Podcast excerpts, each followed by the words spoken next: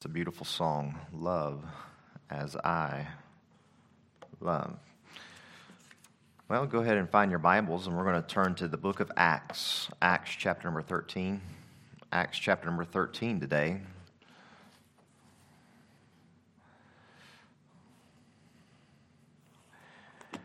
And I must admit, I was not planning on preaching this morning, so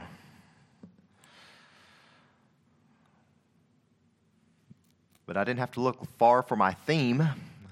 At least I knew what would be direction I would be going in, and that is missions. So um, today we're going to be in Acts 13. I thought an appropriate place to be as we are going to consider today really the start of what we call missions or missionaries, worldwide evangelism, the uttermost parts of the world, the regions beyond it has about 100 different ways of saying it. But it all started right here in Acts chapter number 13 with Paul and Barnabas and the church of Antioch as they were coming to preach the gospel to the regions beyond. And in Acts 13, we read Now there were in the church that was at Antioch certain prophets and teachers, as Barnabas and Simeon, that was called Niger, and Lucius of Cyrene, and Manaen, and which had been brought up with Herod the tetrarch, and Saul. As they ministered to the Lord and fasted, the Holy Ghost said, Separate me, Barnabas and Saul, for the work whereunto I have called them. And when they had fasted and prayed and laid their hands on them, they sent them away. So they, being sent forth by the Holy Ghost, departed unto Seleucia, and from thence they sailed to Cyprus. And when they were at Salamis, they preached the word of God in the synagogues of the Jews. And they had also John to their minister. And when they had gone through the Isle of Paphos, they found a certain sorcerer, a false prophet, a Jew whose name was Bar Jesus, which was the deputy of the country, Sergius Paulus, a prudent man, who called for Barnabas and Saul and desired to hear the word of God. But Elymas, the sorcerer, for so is his name by interpretation, withstood them, seeking to turn away the deputy from the faith. Then Saul, who is also called Paul, filled with the Holy Ghost, set his eyes on him and said, O full of subtlety and all mischief, thou child of the devil, thou enemy of all run, uh, thou enemy of all righteousness, wilt thou not cease to pervert the right ways of the Lord? And now, behold, the hand of the Lord is upon thee, and thou shalt be blind, not seeing the sun for a season. And immediately there fell on him a mist and a darkness, and he went about seeking some to lead him by the hand. Then the deputy, when he saw what was done, believed, being astonished at the doctrine of the Lord. Now, when Paul and his company loosed from Paphos, they came to Perga and Pamphylia, and John, departing from them, returned to Jerusalem. I want to preach a message today entitled Blinded to the Mission. Blinded to the Mission. And as we discover over the next couple of weeks, we're going to continue to emphasize this case of missions. And as I've been doing so, as we've been doing so, I've been asking some of you, uh, what do you consider missions to be? If you haven't answered me on that question, I would be curious if some of you would put that in the comments as you're watching today. What is missions? What is missions? What's your response to that? I've gotten several good responses. I'll read a couple of them to you. If I don't get them verbatim, please forgive me. Uh, one person said it's just simply preaching the gospel. Or some say it's just to go into foreign lands and to spread the gospel of Jesus Christ. Uh, some have said it's our part to tell others about Jesus. One has said it is a mission of fulfilling the Great Commission of Jesus Christ to go ye into all the world. Basically, the idea is this it is doing kingdom work, working for God. And that whenever we say missions, we're referring to the distinct act of preaching the gospel personally, physically, teaching the scriptures, discipling and baptizing new believers in the Lord and Savior Jesus Christ, praying, giving, and encouraging and helping in either ourselves going and telling or sending others to tell them the gospel. That's a mouthful, I know. But when we say missions month, I think we can all kind of come to the understanding that we are drawing a distinct emphasis to spreading the gospel to the regions beyond, going past where we're at. That was always Paul's goal. If you can remember uh, in the missionary journeys that he took and in his letters, he was always wanting to go further. He was wanting to go past where he was at Achaia, Corinth, Thessalonica, Athens, Rome. He even had said to the Romans, I want to get all the way to Spain. I have this pursuit that I want to continue on. Don't stop. Keep going. Keep going with the gospel of Jesus Christ. And that was his hope for the Corinthians. His hope for the Corinthians in chapter number 10 of 2 Corinthians was that they would continue to persevere in the gospel of Jesus Christ, that they wouldn't stop with where they're at.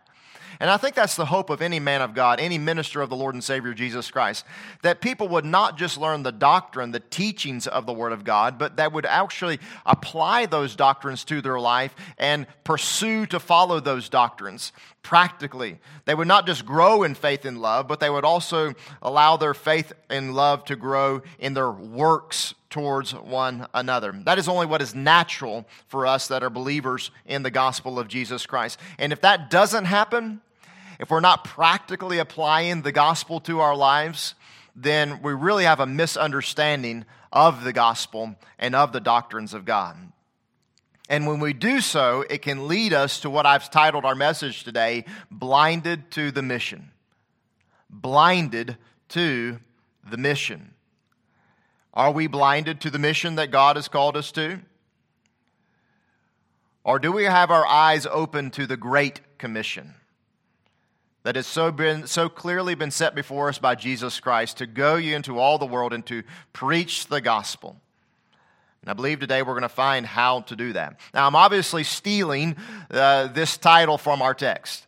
And what happens here, and what Paul does to this one man named uh, Elymas or Elymas, the sorcerer aka the false prophet, aka the sorcerer, aka Bar Jesus, aka the child of devil, aka the enemy of righteousness, he calls him. And Paul is going to strike him with a miss, with a blindness. And he's, he's going to suffer a twofold blindness. Spiritually, he's blind to the gospel, and physically, he's going to become blind by the hand of Paul. But I do that here to establish a very important con- uh, contrast. Because in this world that we live in, there are two types of people. There are people that are blinded to the gospel, and there are people that have eyes have been opened to the gospel. Open our eyes, Lord, that we may see Jesus. That's a great prayer for us, but it ought to be a great prayer for the world. Open their eyes, Lord, so that they may see Jesus. And we know that this world is blinded by their own sin. In fact, the Bible tells us in 2 Corinthians chapter 4 and verses 3 and 4 but if our gospel be hid, it is hid to them that are lost, in whom the God of this world hath blinded the minds of them that believe not, lest the light of the glorious gospel of Christ, who is the image of God, should shine unto them. But I start here because there is a distinction. There are people in the world, and sadly, there are even people in churches sometimes that resist getting out the gospel.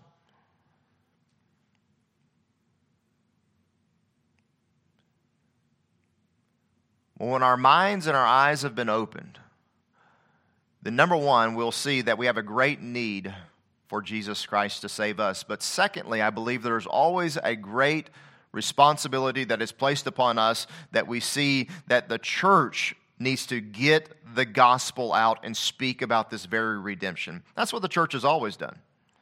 The church has classically always been one that is to send out, to go, to give, to help, to encourage, to pray for missions to evangelize the lost, to get the gospel to the regions beyond. That has always been the emphasis of the church. In fact, when the church did not do that, let me just give you a little background here in the book of Acts, chapter number 8. You're all sitting on your couches having a good time and everything. You're all right. You're comfortable today. So, Acts chapter 8 and verses number 1, 3, and 4 tells us that when the church did not fulfill the commission that God had called them to, that God actually sent persecution to the church. Acts, 1, Acts 8 1 says, And Saul was consenting unto his death, that is Stephen's.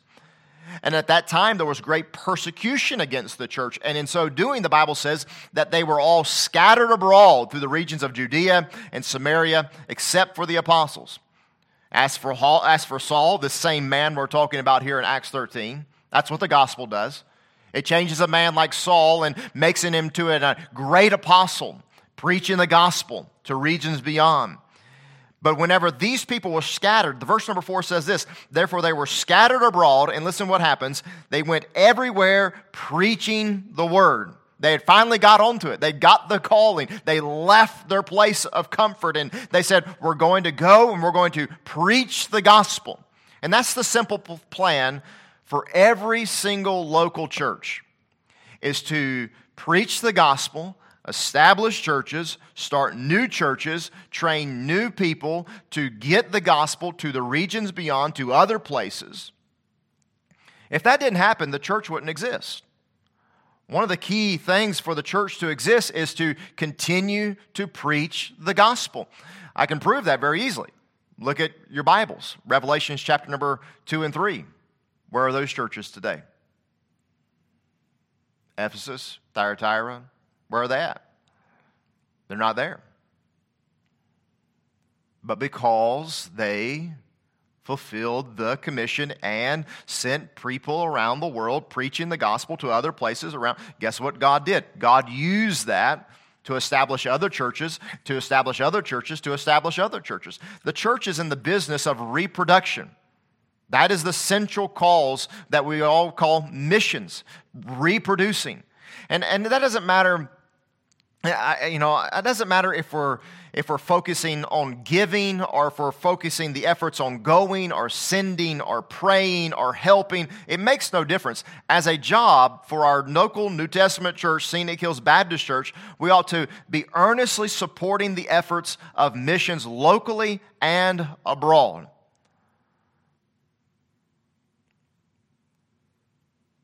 But if we're not careful, we can be blinded to this. The church at Jerusalem was. Perhaps they got too comfortable. Perhaps they were a little bit too successful, they thought. Maybe they just got caught up in busyness. The church at Ephesus, for example, they had lacked in their love for Jesus Christ. Thyatira got caught up in sin. The Colossians were in danger of being caught into some kind of angel worship. The Laodiceans had complacency. The Corinthians had fighting and bickering. There's many things that can blind us to the mission. That can blind us to getting the gospel to the regions beyond.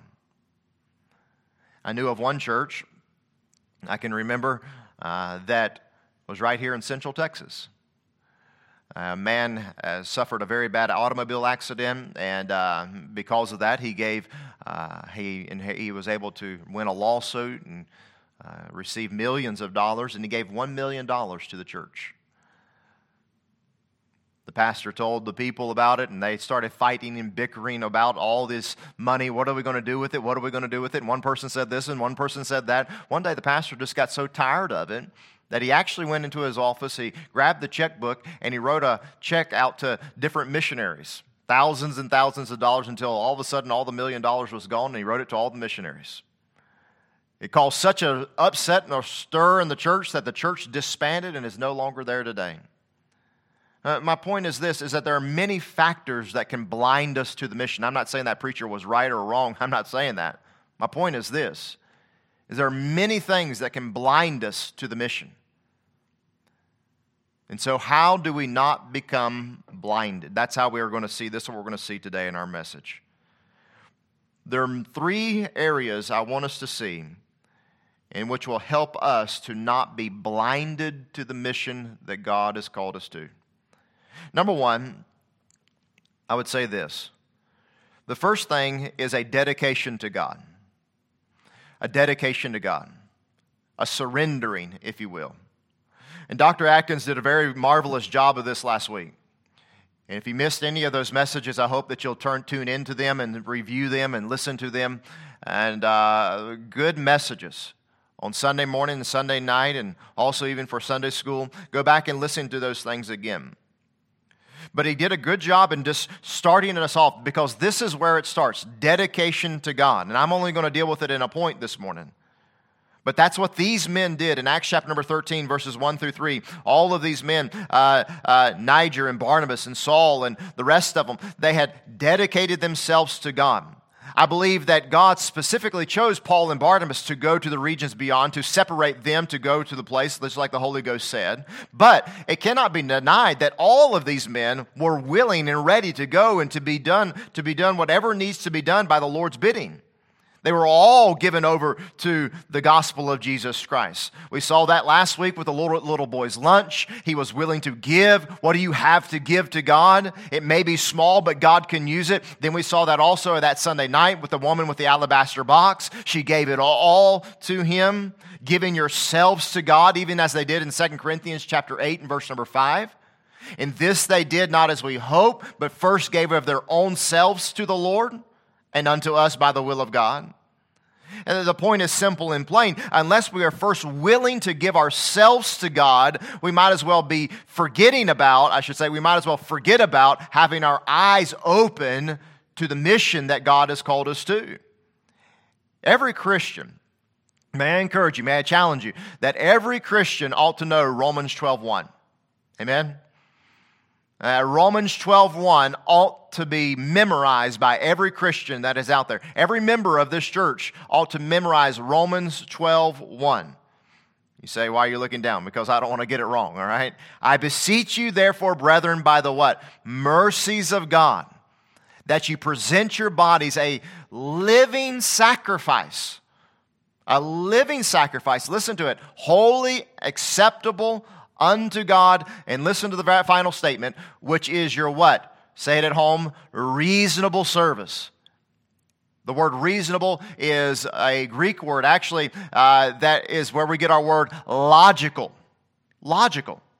It's only logical that if God died for you, that you would give back to Him yourself logical. It's your reasonable. This is the start. And this is what the whole church at Antioch was dedicated to. They relished in the calls of missions. They helped, they prayed, they participated, they fasted for this venture of missions. But let me go on because I want us to see here also, and I struggle here with this because I wanted to separate it into another point, but I think it goes very well with being dedicated to God. That being dedicated to God also means being full of the Holy Ghost. When you're fully surrendered to God, then you will see here, as in our text illustrates, that the Holy Ghost of God fills us and enables us for the ministry in which He has called us to. In fact, He is the, uh, you might call Him the lead actor in all of this. You see, without the Holy Ghost, without the Holy Spirit, there is no missions. In fact, I might even say there is no mission because we are enabled by Him. He is the one fulfilling. He is the one calling. He is the one separating. He is the one sending. He is the one enabling. He is the one giving the power. He is the one doing the miracles. He is the one doing the saving. It is not us. It must be through the power of the Holy Spirit. In fact, you see that in verse number two, where he says that the Holy Ghost said, Separate me, Paul and Bar- Barnabas and Barnabas and Saul. And then again, you see that in verse number four in your text, where he says there, So they being sent forth by the Holy Ghost. And then again, you see that in verse number nine when Paul uh, strikes this mist down upon uh, Bar Jesus, when he says, Then Saul, being filled with the Holy Ghost, it is God doing the work. It is the Holy Spirit working through us. Without the Holy Spirit, without Him, nothing gets done. Filled in our Bibles means to be controlled. The Bible says in Ephesians 5 8, it says, uh, it tells us that be not drunk with wine wherein is excess, but be filled with the Holy Spirit of God. Some of you were at a ladies' meeting this past Tuesday, and my wife illustrated that point very well. Two, two, two glasses of uh, two glasses there, two mason jars, one filled with dirt and one filled with water. Whenever you're filled up with sin, when you're filled up with unrighteousness, then there's nothing to be put inside of that. But when we're emptied of self and sin, then God is able to fill us up and use us for the ministry which He has called us to. And here, if we're not dedicated to God, if we're not presenting our bodies a living sacrifice unto God, which is our reasonable service, then we're not going to be filled up with the Holy Spirit of God and we'll be blinded by, or excuse me, be blinded to the mission which God has called us to. Let me give you a typical example of this. A missionary family comes in, or a work is presented, or a missionary letter is read, or an evangelist comes by, and somebody says, Well, that's a great work they're doing. Well, that's really something special. I mean, they're really helping out some people over there. Well, praise God for that. And they do nothing else about it. They don't give, they don't go, they don't pray, they don't sin, they don't really invest any other time, effort, or energy into anything. They just say, they applaud them, they say, oh, that's such a good job, good job. Now, what's, what's next on the schedule? What happens next? What's for lunch? Now, see, the world applauds humanitarian efforts. The world doesn't mind it. They like that. They, they, they, they're, they're happy about these things. But really, the church can become very superficial in this if we're not careful superficial and glib in our estimations of missions. We can look at uh, our walls on the very back here and we can say, wow, look at those missionaries. Wow, aren't we glad for, we're, we're, aren't we good, aren't we good people? I mean, $100 a month for them. Wow, this is, this is wonderful. And I'm not, I'm, not, I'm not disparaging that at all. I'm not saying that's a bad thing. I'm just saying that we have to be so careful. Or we can hear of a young man being called to the work and we can pat him on the back and we can say, Oh, we'll be praying for you. Well, are we praying for him? Have we prayed for him? Have we asked God to help him? Look back at the people of Acts. Read their story. Look at these men traveling far and wide. Read their accounts. Read what they did. They risked all. They gave all. They prayed. Uh, they fasted. They wrote letters. They, they, they, they helped. Take example, take encouragement from a young, from a couple in the Bible named Aquila and Priscilla.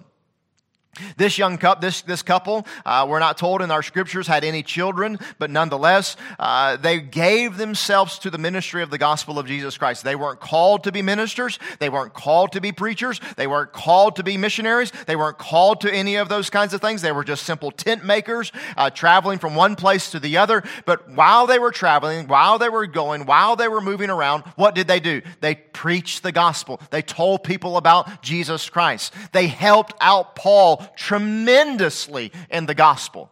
They provided a job for him. They provided a place for him to stay. They provided financially for him. They provided for him and they encouraged him. They encouraged other churches that were uh, that Paul had established. And this is just a couple, may I remind you, that wasn't called to the ministry. They weren't called missionaries. They weren't sent out on deputation. They were just people, common folk, that had dedicated themselves to God, living sacrifices, reasonable service. I can give you a couple of other examples. Paul and Barnabas. The Bible tells us about them that these were men that hazarded their lives for God. Let me give you another example in 2, 2 Corinthians chapter number or 1 Corinthians 16. The house of Stephanas, They had addicted themselves to the ministry. Dedicated, hazarded, addicted. Those are words that go along with this thing we call missions, giving ourselves over. Let us not be shallow in our support. Let us not just think good for them. Let us not just go say, well, I'm glad they're doing this. Missions, listen to me, missions should change our way of uh, our mission should change the, change the way we see our responsibility to the world around us. Why? Because of the way we see ourselves before God. It always goes back to God, folks. The way that we see our responsibility to the world around us is not just, well, they're lost and going to hell. And that is one thing to understand. But let us always place our responsibility where it really lies at. It always lies back with God. At our best, we are just unprofitable servants. At our best. So we not only see that one of the ways in which to not be blinded to the mission, is to first of all dedicate ourselves to God. But secondly, I would say this is that we must see the central theme of missions, and that is preaching the gospel. Dedicating ourselves to the gospel of God and also preaching the gospel of Jesus Christ. And this is the purpose of missions. We read that in verse number five, whenever he says, And when they were at Salamis, not salami, okay? Uh, they preached the word of God in the synagogues of the Jews, and they had also John to their minister. This is something that you see over and over and over and over again. They're always preaching the gospel, preaching the word, teaching the word, getting out the word. In fact, you go in your Bibles here in Acts chapter number 13, in verse number 12.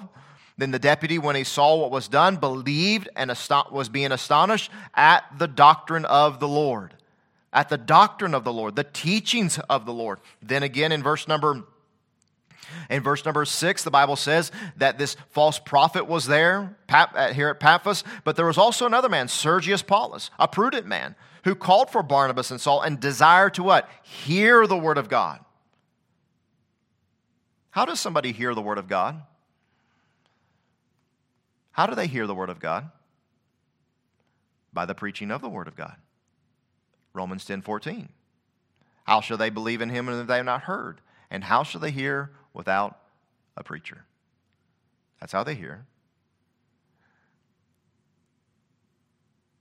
You can buy goats for impoverished people. You can build wells for people without water. You can supply food to the needy. But let us all be careful. Without the preaching of the gospel, we're not fulfilling the mission. We're not fulfilling the mission. Now, don't get me wrong here. I'm not trying to be heartless or anything. I believe there is a great aspect of our theology and our thinking and our doctrine that says, you know what, there are people that are in real dire straits. There are people that have serious problems and they need help. I think there is an aspect of our teaching that should propel us to help others because we see people suffering we see the, the calls and the curse of sin and the devil that has been brought upon people's lives, and we say we want to help them. We want to alleviate the sufferings of mankind because we understand that that's good and that's helpful. But let us always understand and believe that what goes right along with that is the preaching of the gospel of Jesus Christ. I know of a missionary in Brazil, been serving there for many years a great missionary. And they do little clinics there on the Amazon River. They take a trip down to the Amazon, and they uh, have been doing this now for years. And as they go down the Amazon, they go to little town after little town. And as they go to little town after little town, they'll go to one place and uh, they'll uh, give a clinic, maybe an eye clinic or an ear clinic or something else. And as they're talking to the people, there'll also be uh, somebody over here preaching the gospel of Jesus Christ telling people to get saved. And they've done a great job with this. They're not too overzealous in this matter. They don't have 100 people show up for the eye clinic and 105 people get saved. I don't, okay? Uh, they, they're very helpful in this. They're, they're very good in this thing. But one, one story that really spoke to me about this is that Brother Sean was telling me is that one of the things that they cannot do, according to the laws there in Brazil, is they're not allowed to go into the bush to the Amazonian people. They're restricted in that.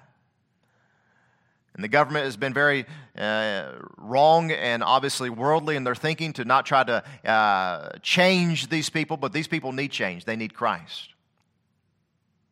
And the only way for these Amazonian people to hear the gospel is to come into the town where Brother Sean is at. Well, on one of these occasions, uh, they were given a clinic, and uh, this young man that needed some help came into the town. He received the help that he needed, but he also heard the gospel. And if I'm not mistaken, Brother Lundy said that it wasn't the first time that he had come, but it was after maybe the second or third time that he came. And about the second or third time that he had come and he'd heard these things that had been said, he began to pick up on them and he began to ask questions. And this man, this young man was saved.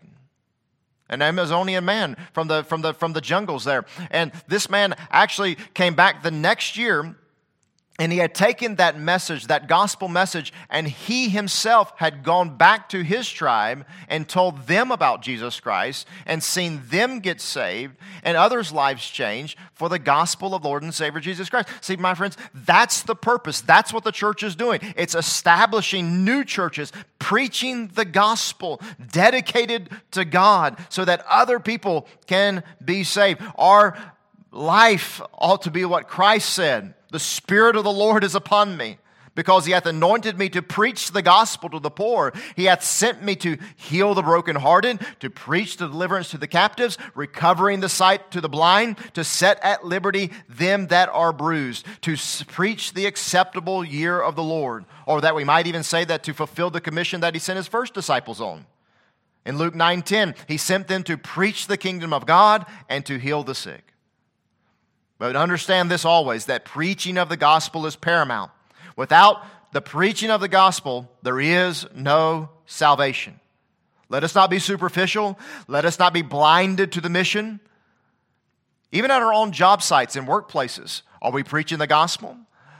Do we think to ourselves sometimes that our main idea is just to simply, well, I, as a Christian, I just need to be nice. I just need to be helpful. I just need to be kind. Uh, my friend, you need to be more than this.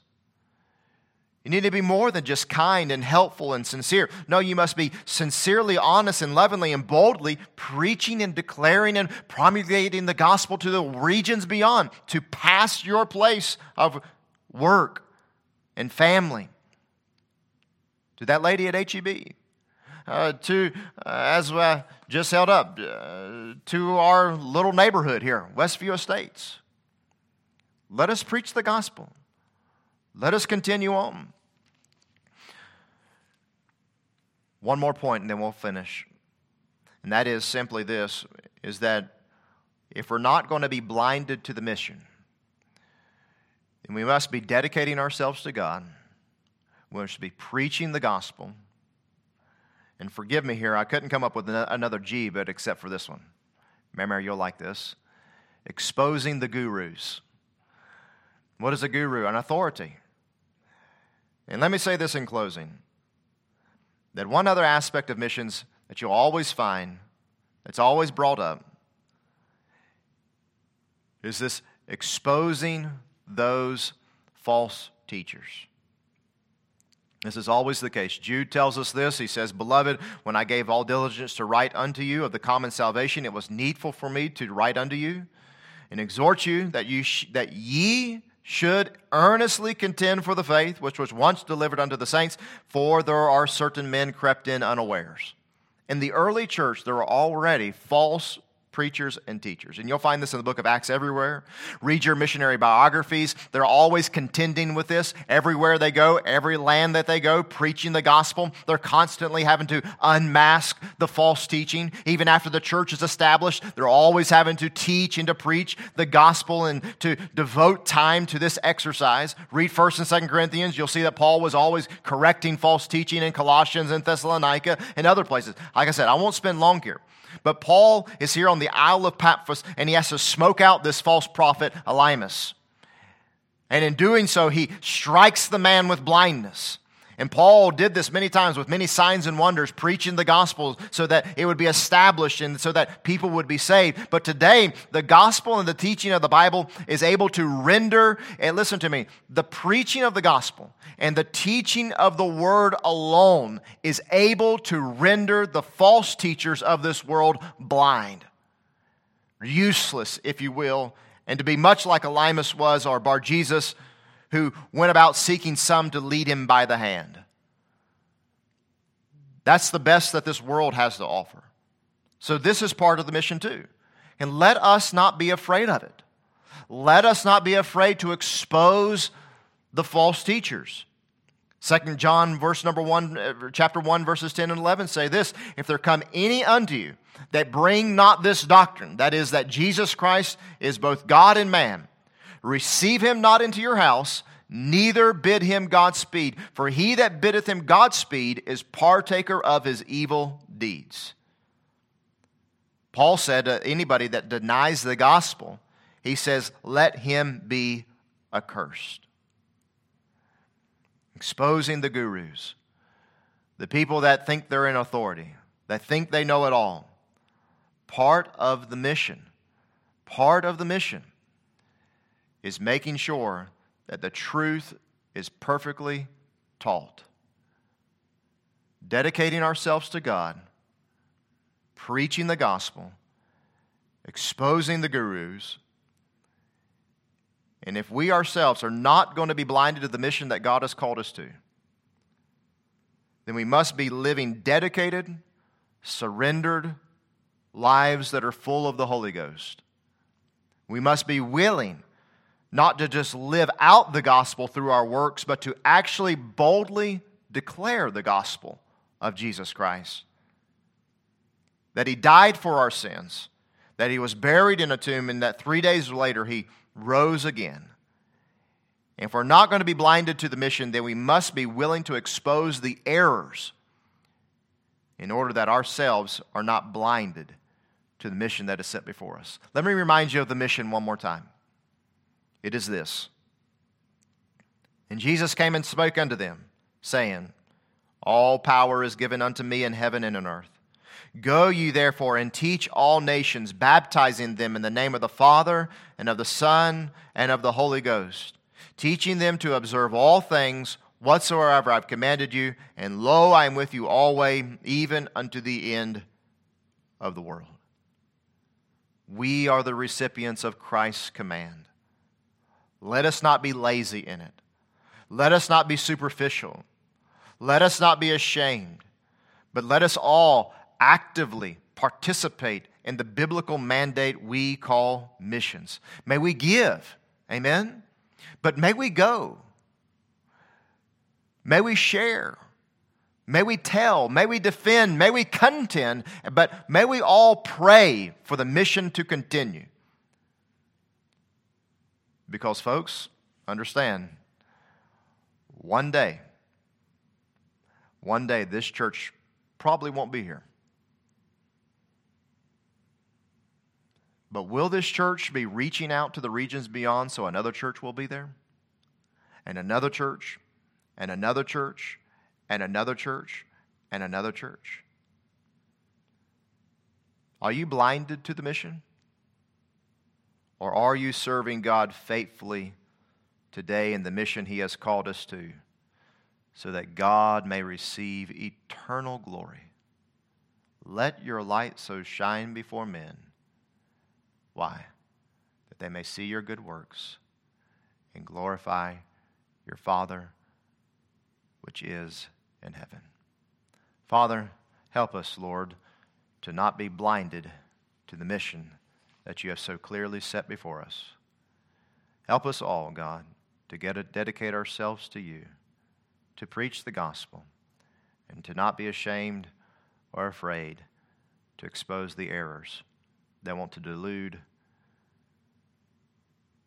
and hurt the gospel of Jesus Christ. And we'll thank you for it. In Jesus' name, amen. God bless.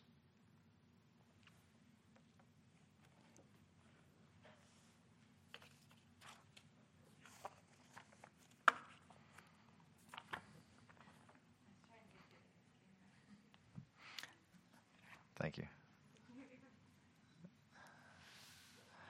Did I, did I look at it at the end? A little bit.